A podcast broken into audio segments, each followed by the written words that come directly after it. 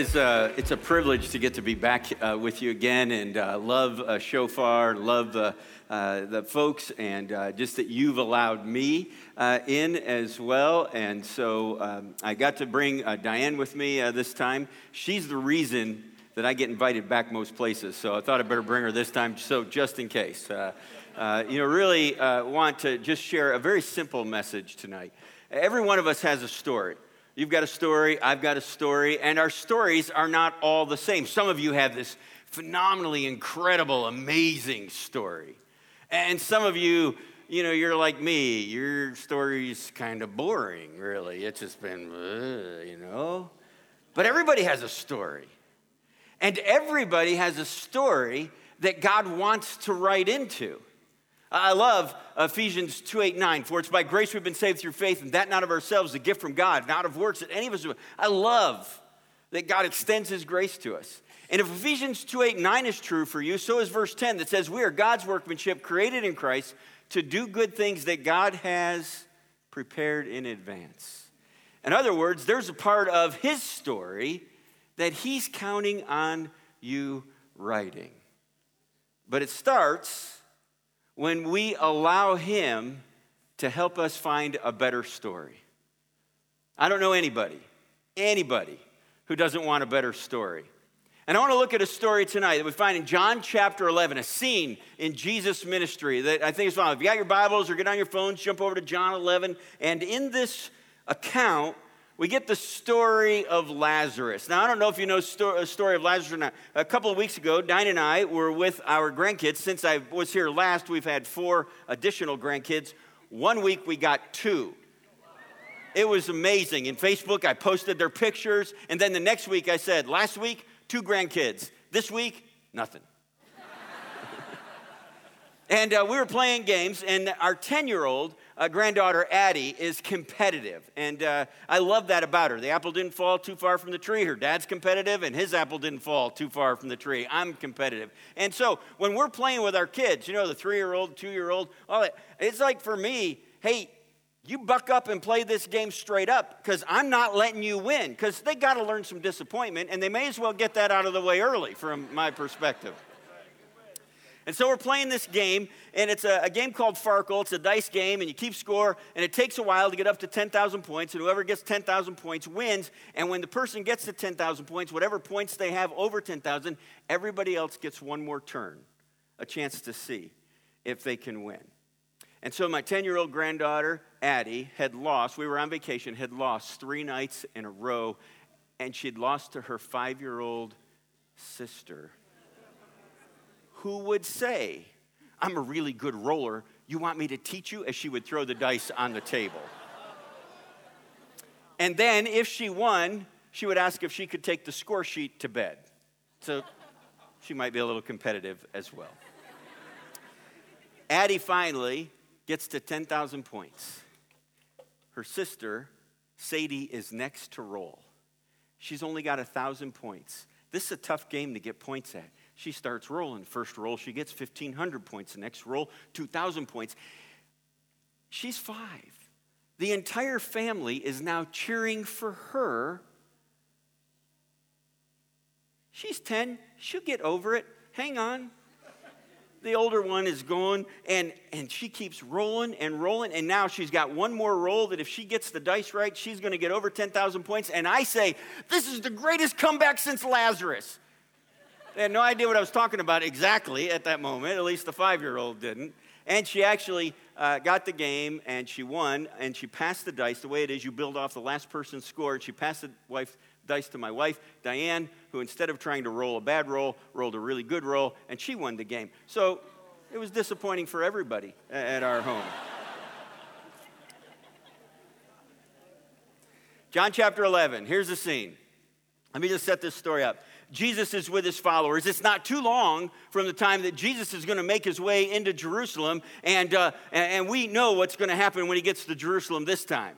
This time he has that last meal with his followers. This time he's betrayed by uh, one of his closest. This time he's arrested and beaten and betrayed and drug outside of a city. And this time he's placed on a hill and and he breathes his last. And this time the world gets really dark. This time, when he heads into Jerusalem, all the city now is grieving over the loss of, of Jesus, except those Pharisees who'd orchestrated, thought they'd gotten what they wanted. And then we know the resurrection comes and the power and the hope of that. And the scene we see in John 11 is happening just a short time before this happens.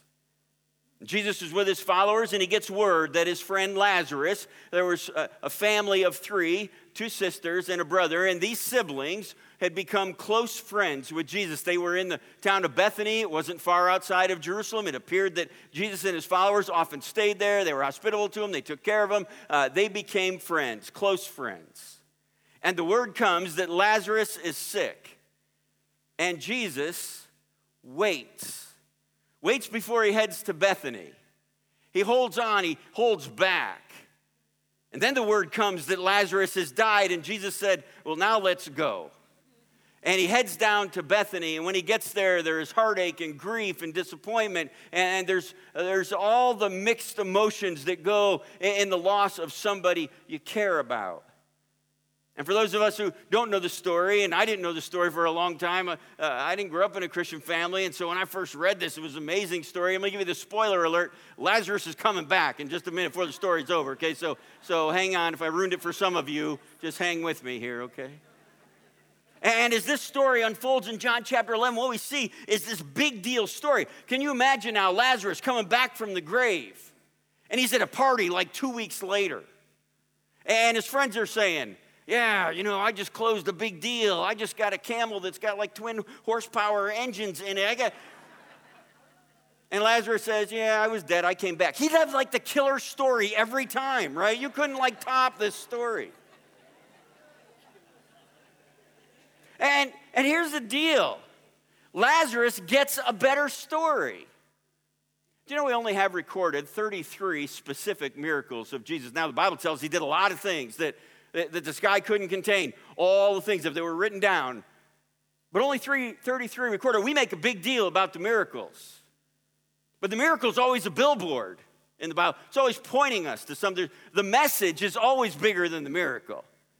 Because Jesus did not empty every cemetery he went by. He didn't re- grant every request that he heard. He didn't respond to every issue that came across his path. So, what's the message in this? miracle we see of Lazarus coming out of the grave. I think it's this that God wants you to have a better story, but there's some things that get in the way of a better story.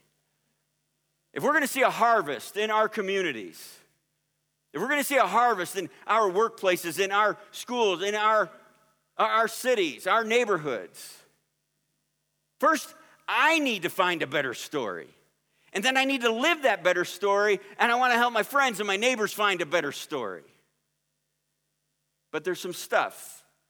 There's some stuff that keeps me from a better story. And so let me pick it up from there. So now we know Lazarus is already dead. Jesus is now heading down. But here's how it starts. Uh, down in verse uh, 14. So then Jesus said to his disciples plainly, Lazarus is dead. And for your sake, I'm glad I wasn't there so that you might believe. But let us go to him. And then Thomas said to the rest of the disciples, Let us also go that we may die with him. Now, Thomas was one of the followers. Thomas uh, was the one that we know ended up when, when Jesus died and Peter and the others came back and said he's resurrected. They, they were like, Thomas, like, eh, no, I'm not buying that. I'm not, not till I can see him, not till I can touch him, not till I can stick my hand in his wound. I don't believe it. Thomas, Thomas a little bit of a doubter here. Truth is, I kind of like Thomas because I've had a lot of doubts along the way. One of the things that gets in the way of me having a better story is fear and its ugly twin doubt. And Thomas says to Jesus, to his friends, let's go with him that we might die with him. Now, man, the territory had turned hostile. The Pharisees had ramped up the heat. They didn't like the things Jesus was doing. It was dangerous. It was a difficult time. This wasn't like a cakewalk into Jerusalem for him that was coming up. This was hard. And Thomas called it for how he saw it. I, am going to go, but we're going to die.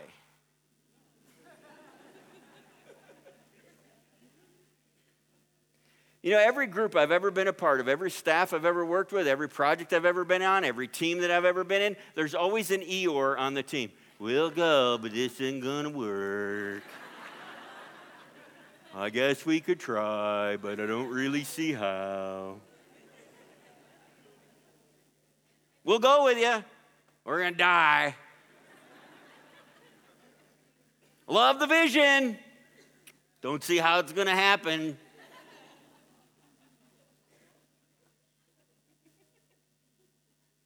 Doubt's real.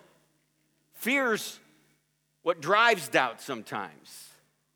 Now, I'm not talking about when we get frightened. When we get frightened, fright, I'm talking about being terrified sometimes. I, I, think the disciples here were starting to open their eyes about some terror that was coming their way. We've been frightened, haven't you?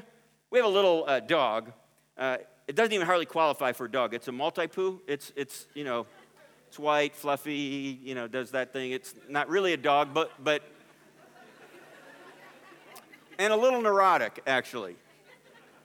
And, and uh, loves my wife. And we made the mistake of allowing our dog to sleep in our bed. Big mistake, yes. yes. And I'm using we in a kind of a collective sense.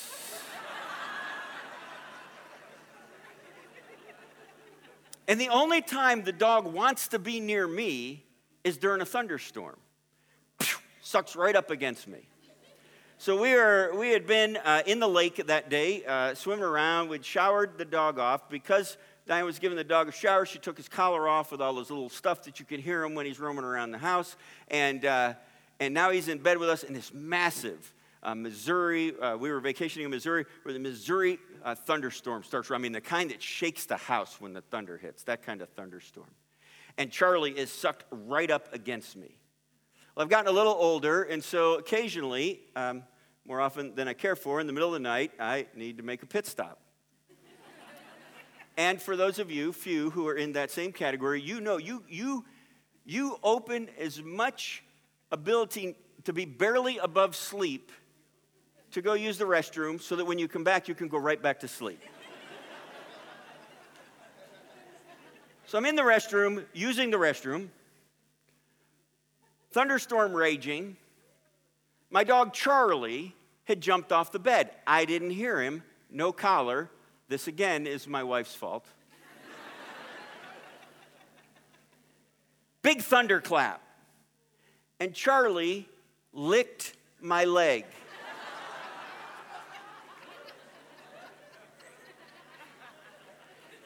and what you think happened did.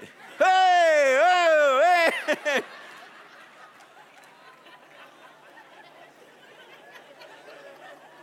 I can promise you this you do have to wake up to clean the restroom.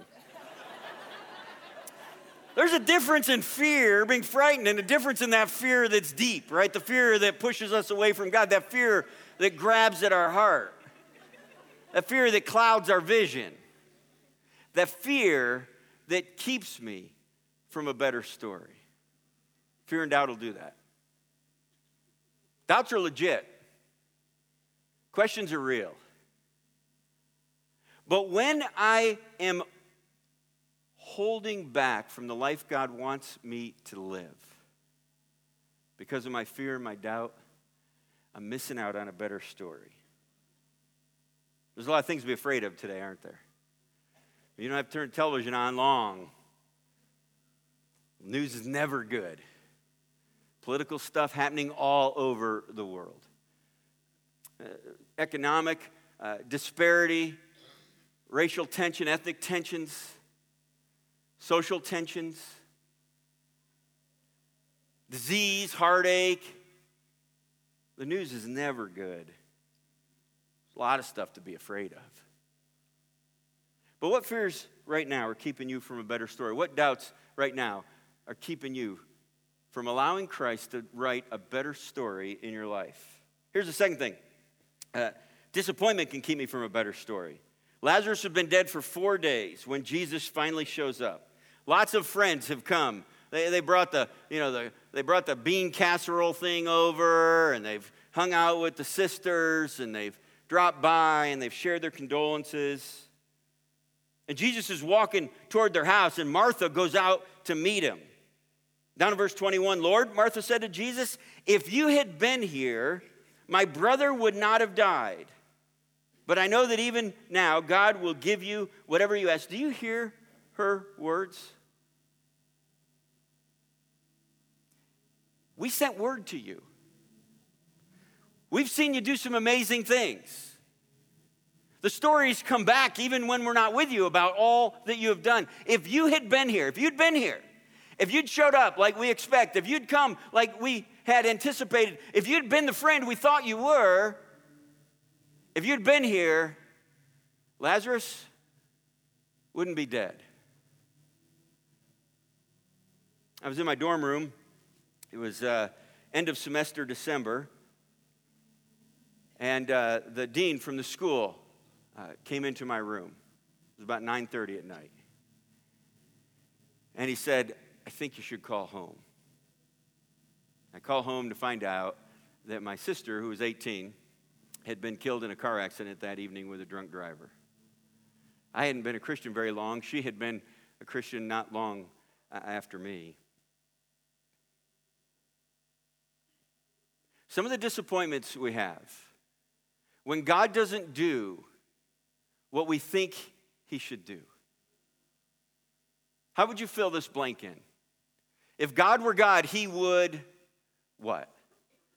Fix a relationship for you, get you in a relationship, help you with a job, help out your finances, cure some illness you have going on, resolve some crisis, get you through some tough period. If God were God, He would what for you? Because the reality is, we live in a busted and broken world. We live in a world where Jesus promised that we were going to have some trouble. But the reality is, we don't want to have any trouble. And somewhere along the line, some big haired guy on TV promised you that if you just follow Jesus, you can have everything you want to have in life. Gonna, things are going to be happy and clappy for you. You're going to get everything, the, the world's going to work your way. And the reality is that does not square with the life most of us are living. Some 39 year old dads die suddenly of a heart attack. Life isn't always fair.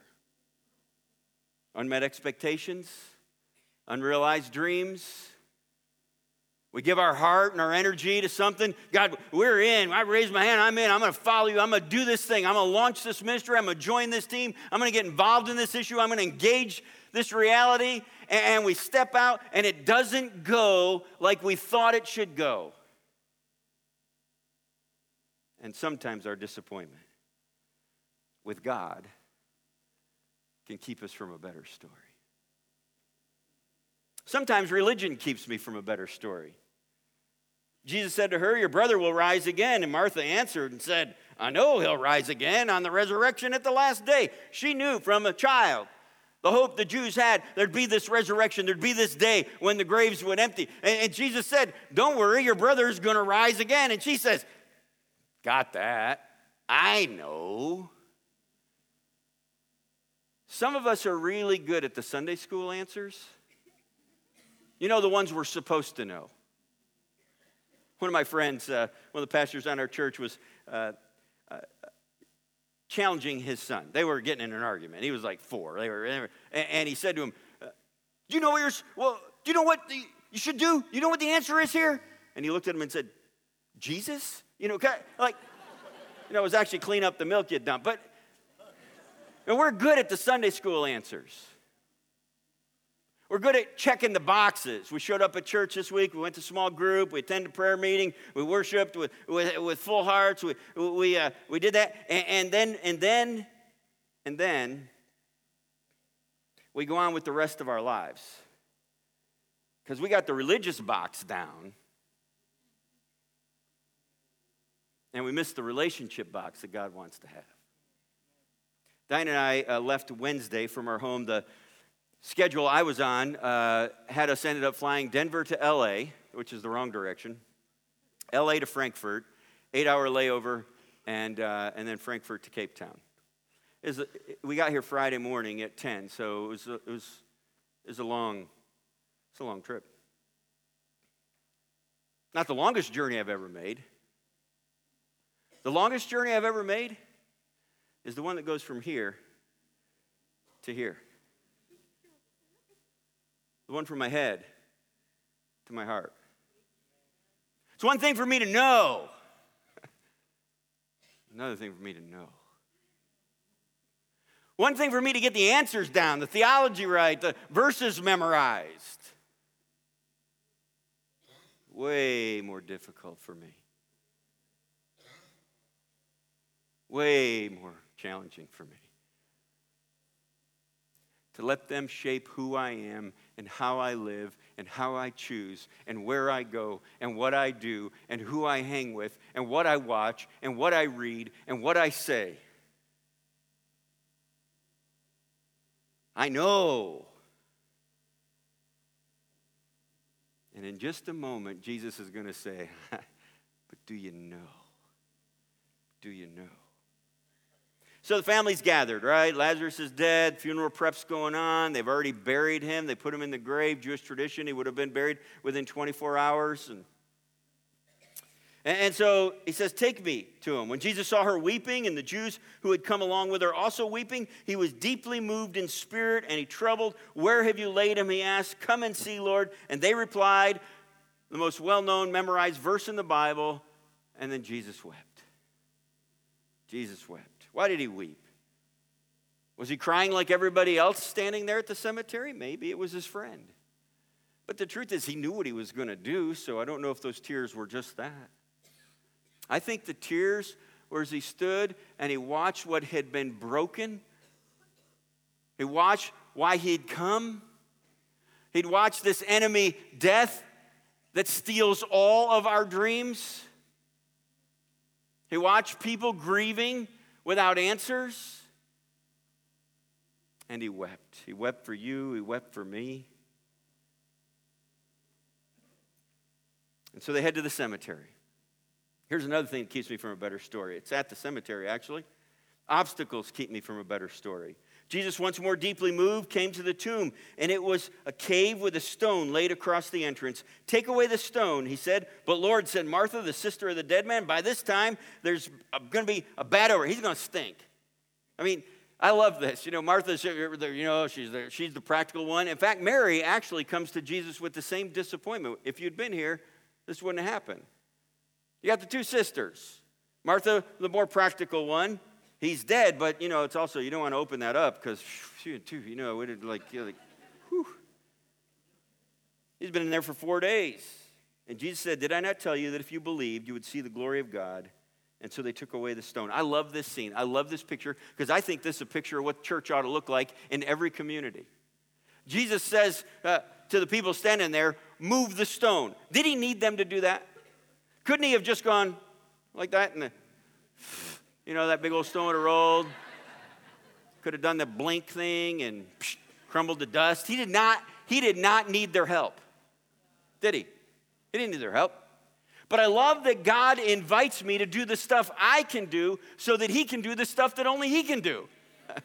I love that he actually invites me into his story. He gives me a chance to be a part of helping move some stuff for some people. I don't get to save anybody, but I can move some stones out of the way. I love that, that he's saying, hey, I need your help. Move that stone. What stones get in the way of you be, having a better story? What's the obstacles right now from you allowing yourself to hear God's voice, to see the light come through uh, that uh, piercing darkness that existed that you were standing in? Uh, what is getting in your way right now? Because here's the reality there's likely something. And your stuff may not be my stuff, but we all got stuff. And sometimes my stuff keeps me from a better story. And I love this picture that unfolds here. Jesus says, Hey, move the stone out of the way. And there's some obstacles that get in the way. And, and we live in a world of coworkers and neighbors and friends and mates who, who need somebody to help move a stone out of the way. You can't do all the other stuff. You may not be able to actually help explain everything there is about how they're going to connect with God, but you can certainly open some doors for them. You can certainly create some opportunities for them. You can certainly remove some obstacles for them. But it starts when I let the obstacles that are blocking me from a better story get moved. Sometimes it's grave or the darkness that keeps us from a better story, isn't it? Then Jesus looked up and said, Father, I thank you that you have heard me. I know that you always hear me, but I said this for the benefit of the people standing here and that they might believe that you sent me. And when he said this, Jesus called out in a loud voice, Lazarus, come out. And every pastor I know has, has said this line. It's a good thing he killed Lazarus because that entire cemetery would have just dumped out. You know, everybody crawling out of those graves. Lazarus is dead. He makes the trip that every one of us are going to make. Here's an amazing statistic one out of one of us in this room are going to die someday. and here's what's going to happen when you die, we're going to get together and have a service for you. And somebody like me is going to stand up and say nice things about you. We get paid for that. And we make it up a lot of times to make you look better. And then we're all gonna go back to some room back here and eat potato salad. And while we're eating the potato salad, we're gonna talk about you, really talk about you. what are people gonna say then? But the reality is, all of us are gonna dive, and you know what? Sometimes the grave, the darkness of that grave, keeps me from a better story. I know what I once said at my funeral. I want, I want the pastor to look down and go, Look, he's moving. that's, what, that's what I want said.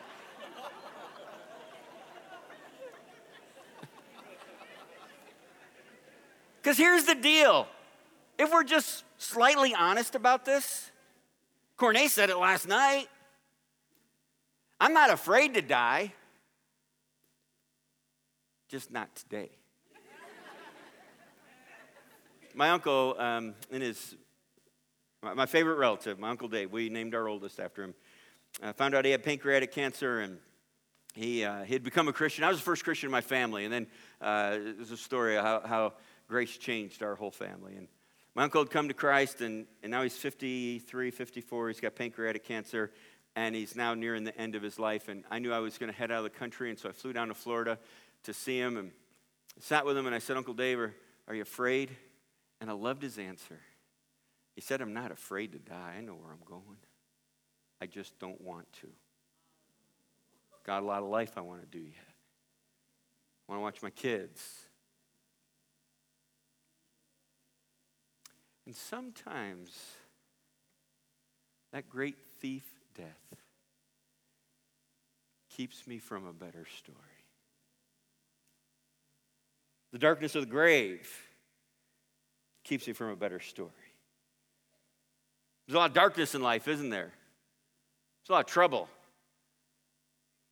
a lot of things that are heavy for us. Some of you came this weekend and man, you came in with heavy hearts, and I hope the worship and the opportunity to be with some friends and gather together has helped lighten that load. But the reality is, some of us are going to go home tonight. It's going to be pretty dark. Life presses in.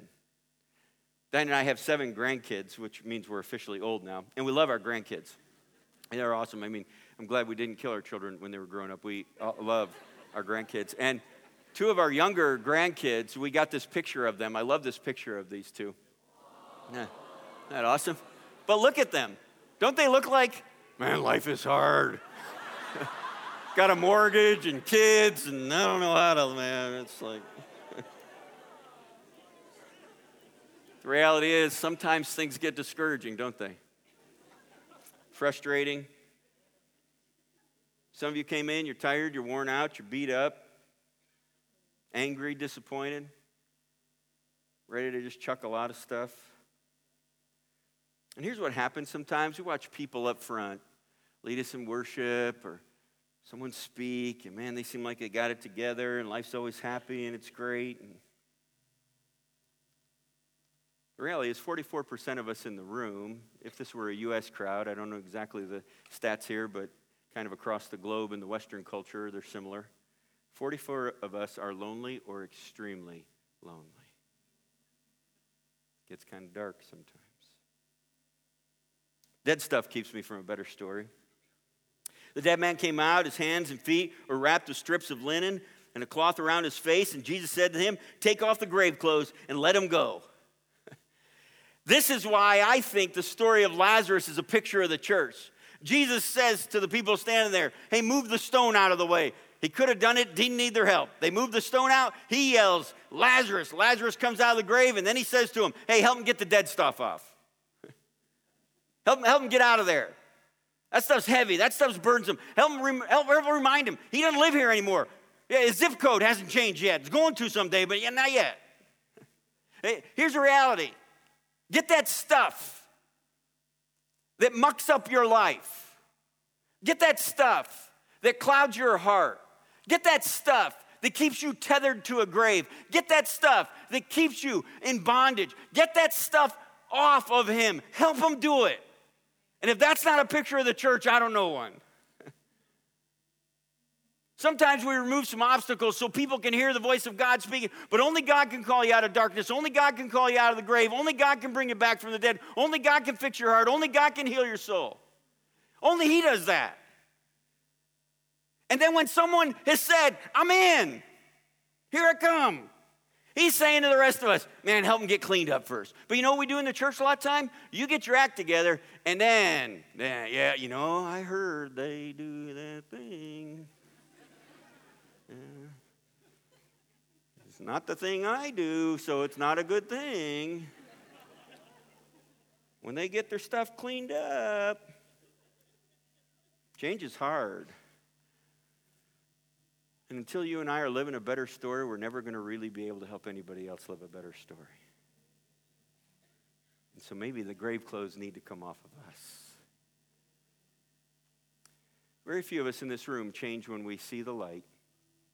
We change when we feel the heat. When the pain of staying like we are is greater than the pain that will come when we make a change.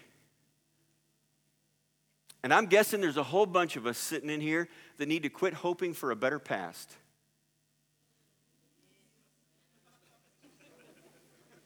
That'll hit you on the way home.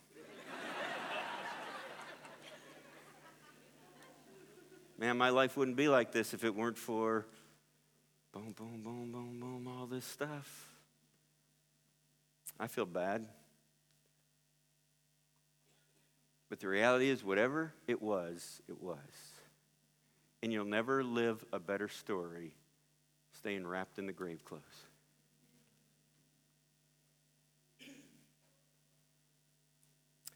And so Mary and Martha come to Jesus with the same statement. If you had been here, our brother would be living. And he says, I am the resurrection and the life. He who believes in me will live even though he dies, and whoever lives and believes in me will never die. Do you believe this? I am the resurrection and the life. I am your hope. I am the one who speaks life into the darkness. I am the one who can bring light. I am the one who gives you hope. I am the one who can calm the chaos. I am the one that can bring you out of the grave. I am the one that gives you freedom. I am the one that wants to fix your heart. I am the one who wants to help you write a better story. I am. Do you believe this?